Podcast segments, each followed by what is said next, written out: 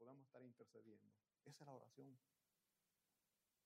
Nos ayuda a nosotros y también a través de la oración podemos ayudar a aquel que está pasando por dificultades. Tenemos, mi hermano Jonás, capítulo 2. Vamos a leer del 1 al 10. Vamos a ver toda la oración que Jonás hizo desde la panza, desde el, el pez se lo había tragado, se lo había comido, como queramos decir. Jonás capítulo 2, versículo del 1 al 10. Un fuerte amén cuando lo tengamos. Amén. Dice así la palabra de Dios. Entonces oró Jonás a Jehová, su Dios, desde el vientre del pez. Y dijo, invoqué en mi angustia a Jehová y él me oyó. Desde el seno del Seol clamé y mi voz oíste. Me echaste a lo profundo en medio de los mares y me rodeó la corriente. Todas tus ondas y tus olas pasaron sobre mí. Entonces dije, desechado soy de delante de tus ojos, mas aún veré tu santo templo. Las aguas me rodearon hasta el alma. Rodeóme el abismo, el alga se enredó a mi cabeza.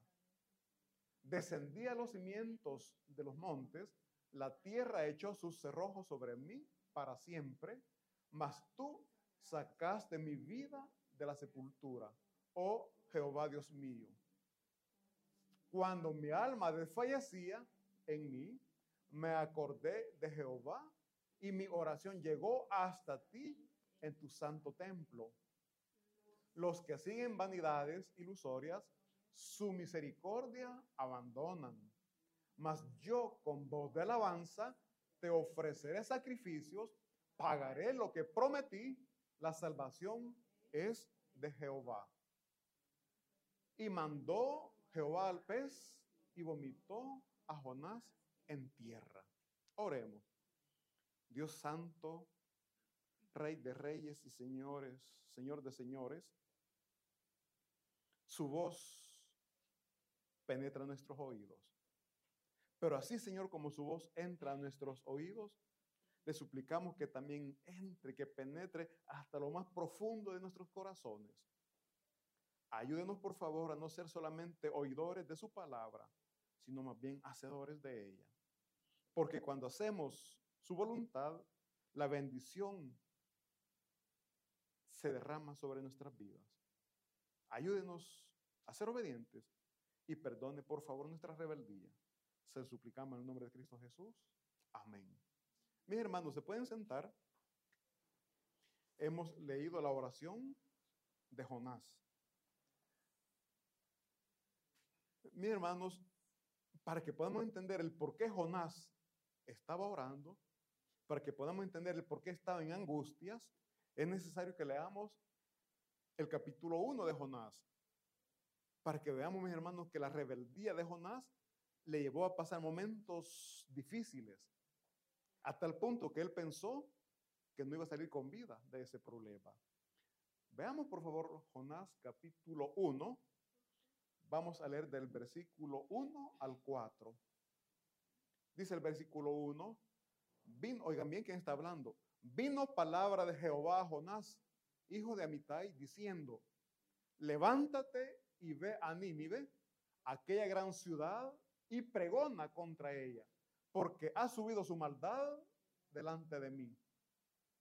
Y Jonás se levantó para huir de la presencia de Jehová a Tarsis y descendió a Jope y halló una nave que partía para Tarsis y pagando su pasaje entró en ella para irse con ellos a Tarsis, lejos de la presencia de Jehová. Pero Jehová hizo levantar un gran viento en el mar y hubo en el mar una tempestad tan grande que se pensó que se partiría la nave. El versículo 1, por favor, mi hermano, para que veamos que Jehová está hablando a Jonás. Le está diciendo lo que él quiere que Jonás haga. Recordemos que Jonás era un profeta. Y un profeta, mis hermanos, es aquel que lleva la palabra, aquel que comparte la palabra, aquel que lleva el mensaje, en este caso, de Dios. era, eso era la misión o el trabajo de Jonás. Llevar la palabra a aquel o a aquellos a quienes Jehová quería hablar. Pero vemos, mis hermanos, en el versículo 2, que Jonás desobedeció a la orden que Dios le dio. El versículo 2 dice así, dice, oigan bien lo que eh, Jehová le dijo, levántate y ve a Nínive. Es una orden. No le dijo si querés, le dijo, levántate. Y le dijo dónde tenía que ir y ve a Nínive. Aquella gran ciudad y aquí le dice, ¿a qué quiere que vaya? Dice, y pregona contra ella. Pregonar es predicar, declarar, decir. ¿Por qué? ¿Por qué, Jonás, ¿Por qué Dios estaba mandando a Jonás? Porque dice, ha subido su maldad delante de mí. Mis hermanos, cuando alguien es próspero, cuando alguien tiene la capacidad de dañar a alguien, si no está la presencia de Dios en su corazón, lo hace sin pensar dos veces. En ese tiempo, mis hermanos, Nínive era la capital de Asiria.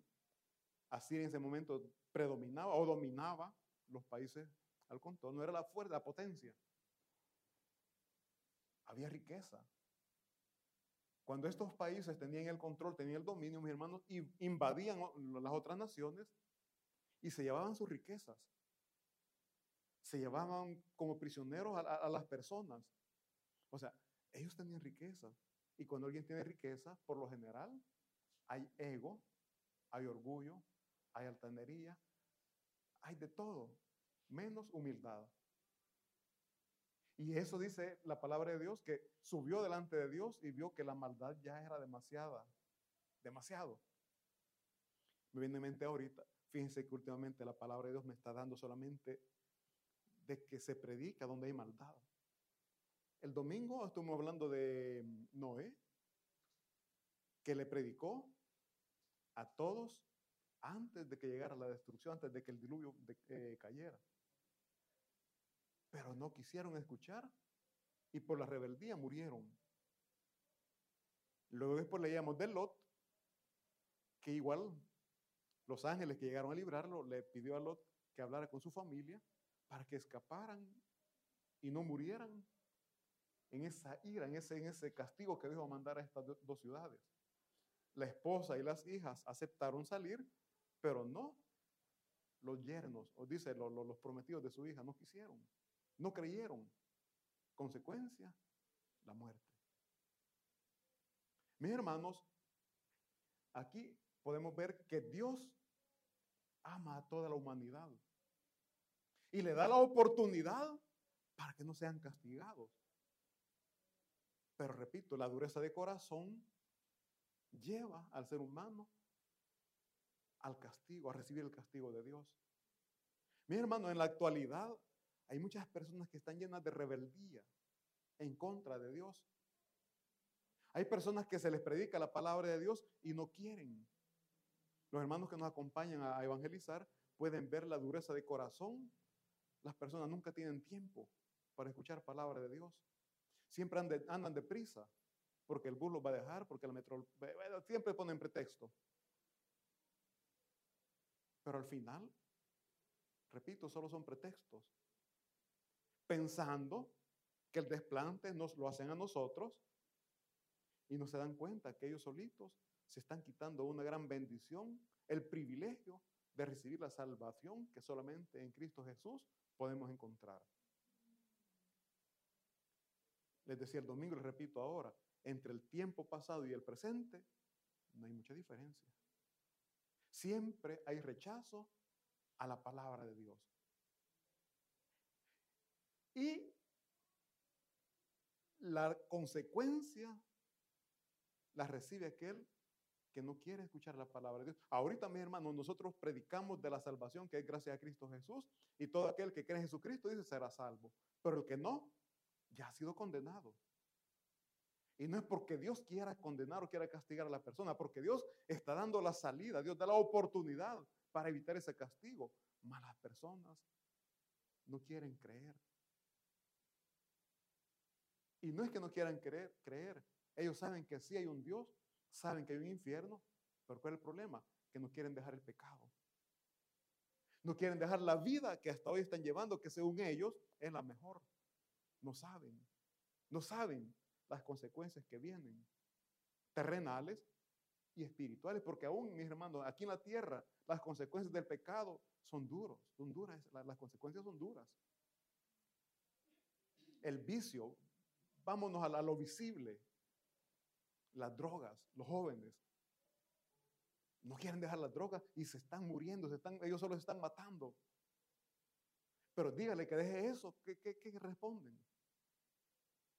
Muchas veces te tratan mal a aquel que le está aconsejando. Vámonos a lo espiritual. Usted dígale, recibe a Cristo, cree en Cristo, busca de Cristo.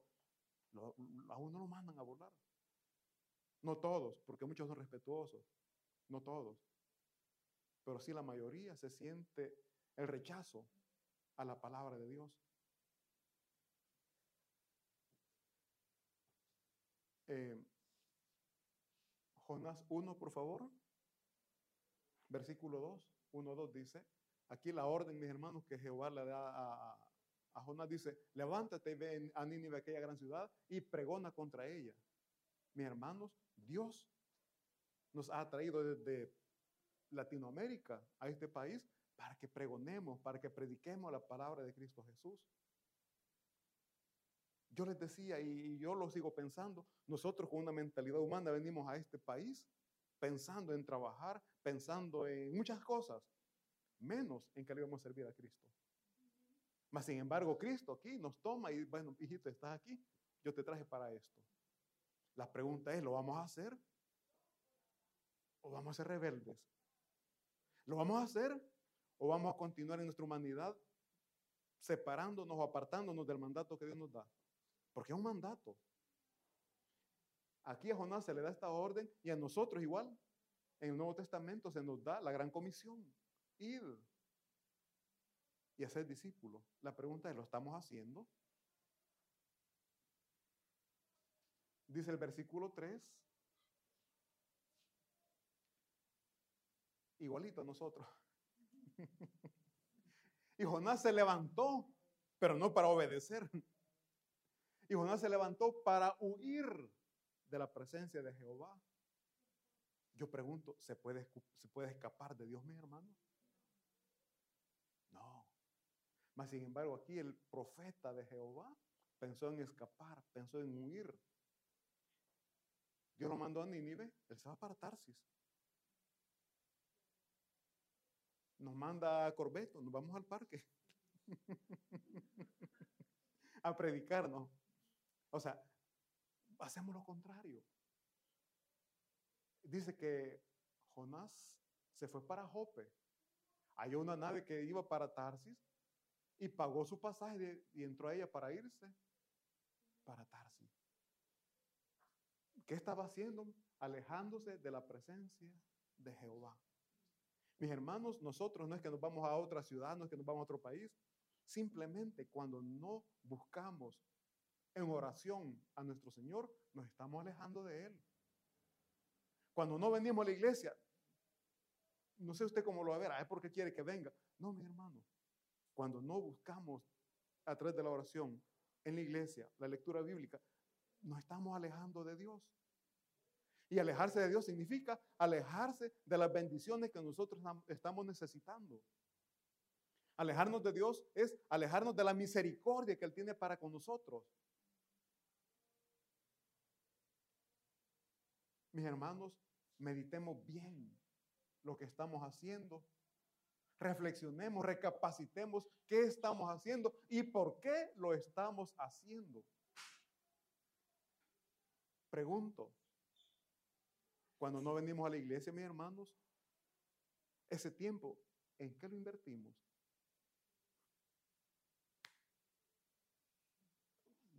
Inventémonos un domingo que no vino, porque todos los domingos viene. Inventémonos aquel que no vino. ¿Qué se quedó haciendo?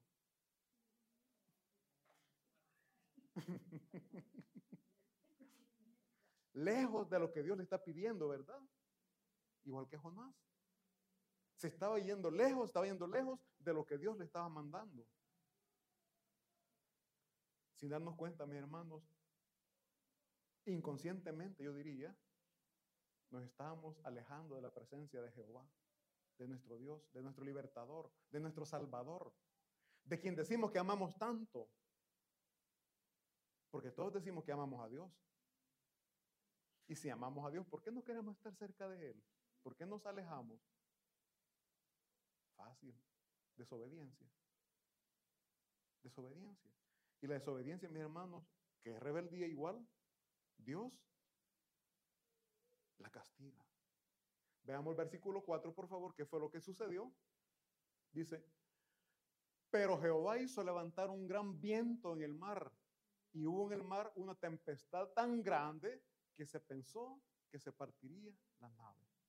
Tempestad, llámele problema en la familia, pleito entre parejas, problemas con los hijos, problemas económicos, todo, todo lo que lo, lo, malo que podemos estar viviendo, mis hermanos, es una tempestad, un problema. Muchas veces esto nos hace llorar, angustiados que cómo vamos a hacer cuando nos enfermamos. ¿Por qué? Porque sin darnos cuenta nos estamos alejando de la ayuda o de la misericordia que Dios tiene para con nosotros. Y no es que Dios sea malo. Simplemente lo que Dios quiere es que nos volvamos a Él que reconozcamos el error que hemos cometido y le digamos, Señor, perdóname, porque sin darme cuenta me estoy separando de ti. Dice que hizo levantar un gran viento en el mar y hubo una gran tempestad. ¿Qué tempestad estará pasando usted en su familia? ¿Será falta del trabajo? ¿Será algún problema de salud? ¿Qué tempestad? ¿Qué es lo que la ahorita tiene angustiado? ¿Qué es lo ¿Qué, es ese problema que usted piensa que su familia está por partirse también, por perderse? Pero, repito, mi hermano, esto es la consecuencia de la desobediencia de Jonás hacia la palabra de Dios. En esta porción, mi hermano, que hemos leído, podemos ver la rebeldía de Jonás la rebeldía del siervo, del profeta de Dios. Muchas veces yo lo paragono con mi vida porque yo, bueno, siempre cuando uno lee, mis hermanos, antes de predicar, el golpe le cae a uno que está leyendo. Y cuando estaba leyendo eso, Señor, qué necio soy yo también, porque no crean, Dios muchas veces me pide cosas que yo no hago. Han habido ocasiones, en más de una vez, en más de una ocasión, me he despertado a las 3 de la mañana y he sentido orar. Señor, tengo sueño, voy a, trabajar. Es penoso, pero lo he hecho, mis hermanos. Dios sabe que no miento. Me he despertado y no he, no, no he orado. Y yo sí, sí, sí, yo entiendo que si yo me despierto es porque quiere, quiere que me ponga en oración.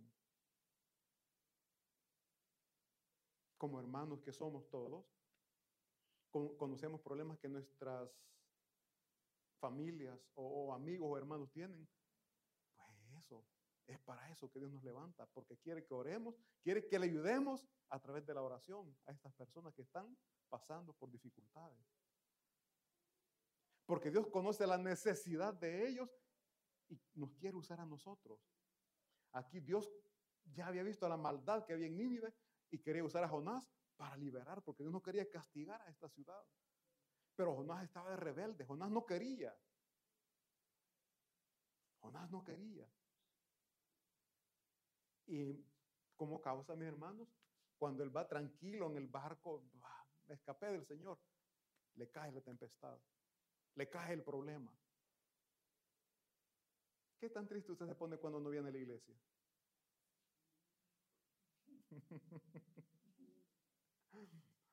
O hace fiesta en la casa, uh, hoy no hay iglesia y va aquí, me quedo.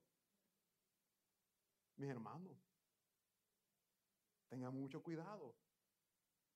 Esa separación de Dios nos puede meter en problemas. Vean a Jonás. Y no lo vamos a leer por tiempo, pero mis hermanos, todos los que iban en el barco tuvieron miedo. Los marineros sintieron mucho miedo e incluso comenzaron, dice, a rezar a sus dioses.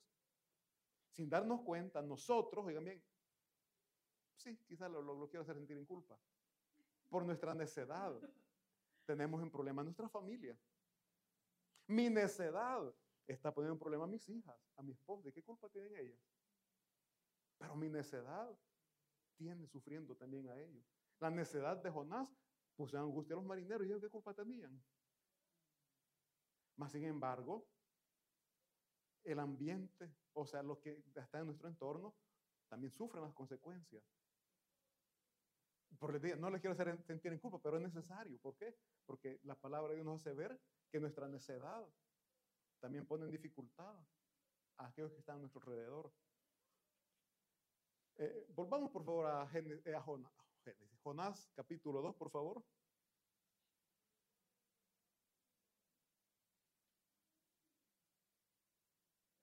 Mis hermanos, cuando Jonás se dio cuenta del problema en que se había metido, porque bueno, narra ahí la, la, palabra de Dios que cuando los marineros tuvieron mucho miedo y le preguntaron, todos se pusieron a, rezar y ven a Jonás que es el único que estaba dormido, dormido bien tranquilo. Y le dice, hey, levantate, dormilón.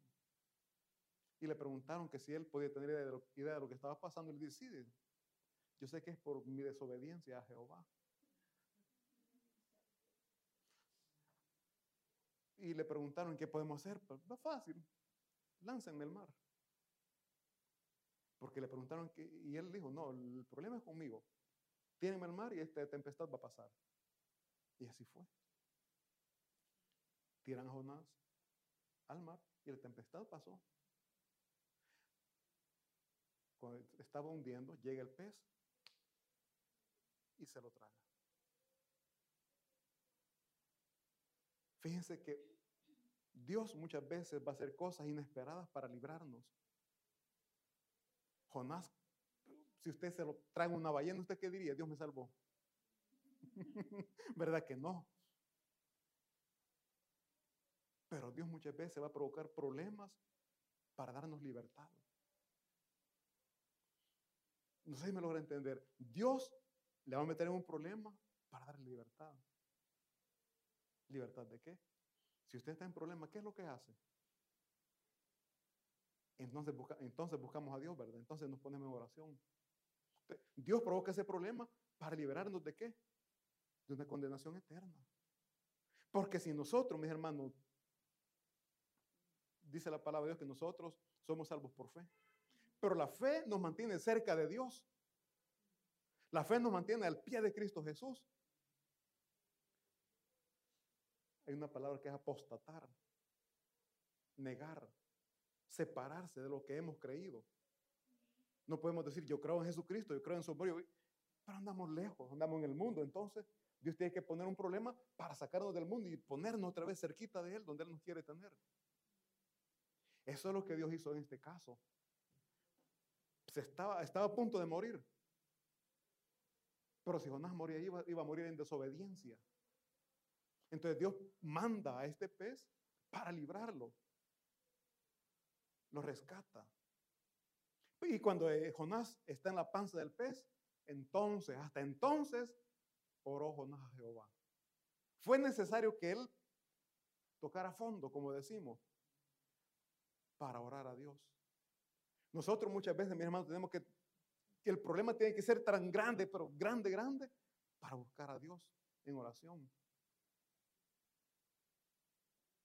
Porque Jonás dice que desde el vientre del pez oró. Y si era una ballena, si era un pez grande, no crean que andaba en lo, andaba en lo más profundo. Y allí anduvo Jonás, en lo más profundo. Pero les digo, tocó fondo. Y nosotros cuando decimos tocar fondo, mi hermano, es cuando ya no hay donde más, ya no podemos caer más abajo. Hace tiempo me acuerdo que me, dice, me decía un hermano, yo toqué, ah, yo me, siento por tierra, me estoy mal, me siento por tierra. Dele gracias a Dios. Le porque yo estoy bajo tierra. estoy peor todavía, le digo. Pero Dios usa esas dificultades para atraernos a Él, mis hermanos. Porque Dios no quiere que nos perdamos. Entonces, mis hermanos, Dios, oigan bien, Dios, a pesar de nuestra desobediencia, Él siempre escucha nuestras oraciones. Yo no sé en que usted ha desobedecido a Dios, pero póngase en oración y le garantizo, le aseguro que Dios va a escuchar su oración. Pero ¿qué es lo que Dios pide? Arrepentimiento. Ahí dice que entonces oró Jonás a Jehová, su Dios, desde el vientre del pez. O sea, él tuvo que haberse arrepentido. Jehová, estoy en este problema por mi necedad. Estoy metido en este problema porque no he escuchado, o si escuché, pero no quise obedecer tu palabra. Yo de verdad le digo, mi hermano, reflexionemos el problema que, en que estamos. ¿Qué, ¿Qué provocó ese problema? Ese problema, ese pleito en familia, ¿qué lo provocó? No podemos nosotros encontrar la solución si no descubrimos el problema, la base del problema. Si no vamos a estar dando vueltas sin encontrar, sin llegar a la raíz. Tenemos que saber cuál es la raíz del problema para poderlo afrontar, para poder llegar y buscar una solución y que Cristo Jesús nos pueda ayudar. Mis hermanos, Jonás, antes de estar en el pez, él se sentía libre. Él pensó que podía hacer todo lo que él quería, sin darse cuenta que hay un Dios todopoderoso a quien nosotros tenemos que escuchar y obedecer. Tengamos presente eso. Hay un, hay un Dios todopoderoso a quien tenemos que escuchar y obedecer. ¿Por qué? Porque de lo contrario vamos a estar generándonos problemas nosotros mismos y repito, sin querer estamos también involucrando a nuestra familia. Eh, veamos por favor el Jonás, Jonás 2, versículo 7, por favor.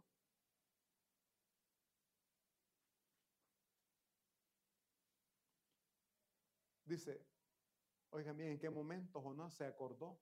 Dice, cuando mi alma desfallecía en mí, me acordé de Jehová.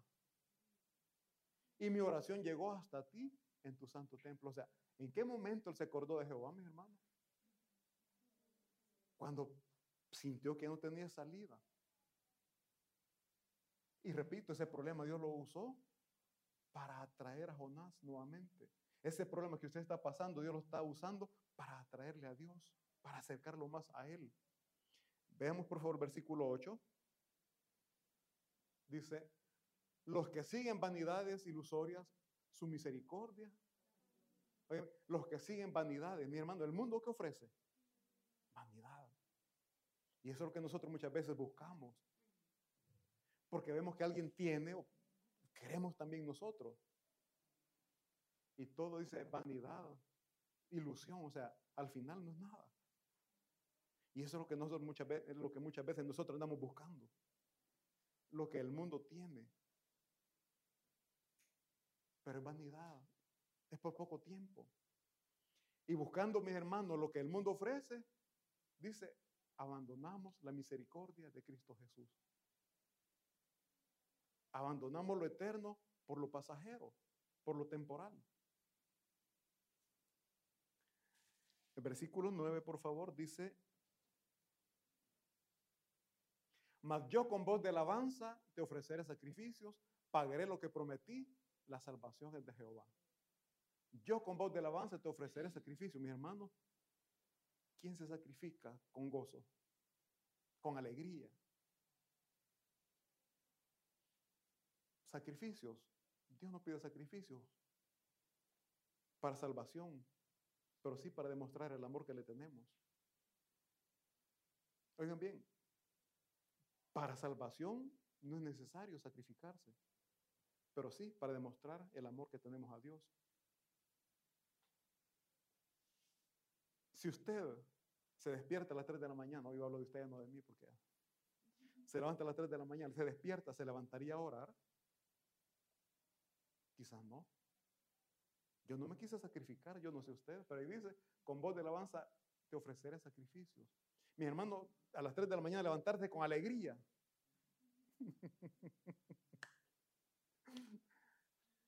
Pero ¿por qué no vamos a levantar con alegría? Porque Él en su misericordia nos ha sacado del problema en el que estábamos. Por su misericordia nos ha sacado del mundo en que estábamos viviendo, mundo pagano, mundo perdido, y nos ha, nos ha acercado a Él. Entonces, con alabanza, con alegría, tenemos que entregar sacrificio. Con alabanza, con alegría, nos tenemos que levantar de mañana y entrar en oración. Del ayuno poco se habla. Ayunar es muy, muy necesario. Sacrificio. No para salvación, pero sí para acercarnos más a Dios. Pagaré lo que prometí. Mi hermano, no sé cuántas promesas usted ha hecho y hasta hoy no ha cumplido. Hagamos memoria y tratemos de cumplir. ¿Por qué? Dice la palabra Dios que Él lo tomó como, deuda. Las promesas que hacemos no, no hemos cumplido, lo toma como deuda. Y después dice algo tan bonito. La salvación es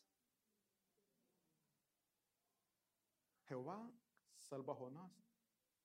Jehová, el Espíritu Santo, Jesucristo, un solo Dios, nos ha salvado a nosotros de la condenación eterna. Nos ha librado de esa condenación eterna. Entonces, mis hermanos, cumplamos lo que hemos prometido. Y si no hemos prometido nada, pero con alabanza, con alegría, nos acerquemos a la casa de Dios. Nos acerquemos a la oración, a la lectura bíblica. ¿Por qué? Porque esa es una muestra de gratitud que tenemos para con nuestro Dios. Eh, el versículo 10 dice, después que Jonás oró, después de que él con alabanza dijo que iba a prometer iba a cumplir lo que había prometido, después que él oró, veamos qué lindo, mis hermanos, el resultado de la oración, que se hace con humildad, que se hace de corazón. Y mandó Jehová al pez y vomitó a Jonás en tierra. Después de que él reconoció su rebeldía, después que le dijo, Señor, yo lo voy a hacer. Lo que él no quería hacer, después dijo, está bien, yo lo voy a hacer. El, resultado, terminó el problema. Repito, todos estamos pasando dificultades. Tenemos problemas. Busquemos a Dios, mis hermanos, en oración, con humildad. Dios quiere que esa tormenta termine. La tormenta que en su familia está pasando, Dios quiere que termine. Pero se necesita humildad para reconocer el error. Cuando usted, mis hermanos, está orando, ¿qué le dice el Señor? ¿Qué le dice a Dios? Señor, perdóname por lo que hice. O le dice, Señor, perdónalo, cámbialo, por favor. Casi siempre oramos por los demás o para los demás, ¿verdad? Señor, cámbialo, por favor. No se da cuenta del problema que tiene. Su carácter, su actitud ofende a todo el mundo. Porque no oramos para que Él nos cambie a nosotros. Que sería lo más ideal, lo más indicado. Y en ese momento, cuando usted reconozca su error, Dios poderosamente va a cambiar el ambiente en su familia. Ese pleito no va a existir más. Ese malentendido se va a aclarar. Y sobre todo, la paz y el amor de Dios va a reinar en su familia, en el trabajo o donde se necesite. Donde, usted, donde sea que usted se movilice, allí va a estar la presencia de Dios. ¿Por qué? Porque usted busca a Jehová en oración. La vida de Jonás, mis hermanos, es algo de quizás no imitar. En la palabra de Dios hay cosas que se imitan y hay cosas de no imitar, porque yo no diría, imiten a Jonás. Les estaría diciendo, sean desobedientes, revélense a lo que Dios les manda, no. Pero hay algo tan bonito, que algo que comenzó por la desobediencia, hubo una consecuencia, pero terminó como las novelas, ¿verdad? O los cuentos, con un final feliz. y todo por la misericordia de Dios. Mis hermanos, Cristo Jesús, yo sé que está obrando en sus corazones. El Espíritu Santo les guía, el Espíritu Santo les dice lo que van a hacer, cómo lo van a hacer. Ahora, si usted no quiere obedecer, lamentablemente las consecuencias la va a sufrir usted y quizás también su familia. Espero en Dios no sea así. Dios nos da oportunidades. El necio sufre, el obediente obtiene la misericordia y la bendición de Dios. Somos libres de elegir. Un fuerte aplauso para nuestro Señor y vamos a orar. Bendito Padre Celestial, en esta noche damos gracias por su palabra. Confesamos que somos rebeldes, que somos necios y le pedimos perdón. Esa necedad muchas veces nos lleva al sufrimiento, nos hace pasar por tormentas, por tempestades en nuestras familias. Le suplicamos, Señor, nos ayude a ser humildes. Le suplicamos nos ayude, Señor, a reconocer en qué estamos fallando para poder cambiar, para poder tomar un, un rumbo diferente en nuestra vida, Señor. Jonás fue rebelde su palabra, no quiso, no quería, no quería obedecerle. Mas usted en su misericordia preciosa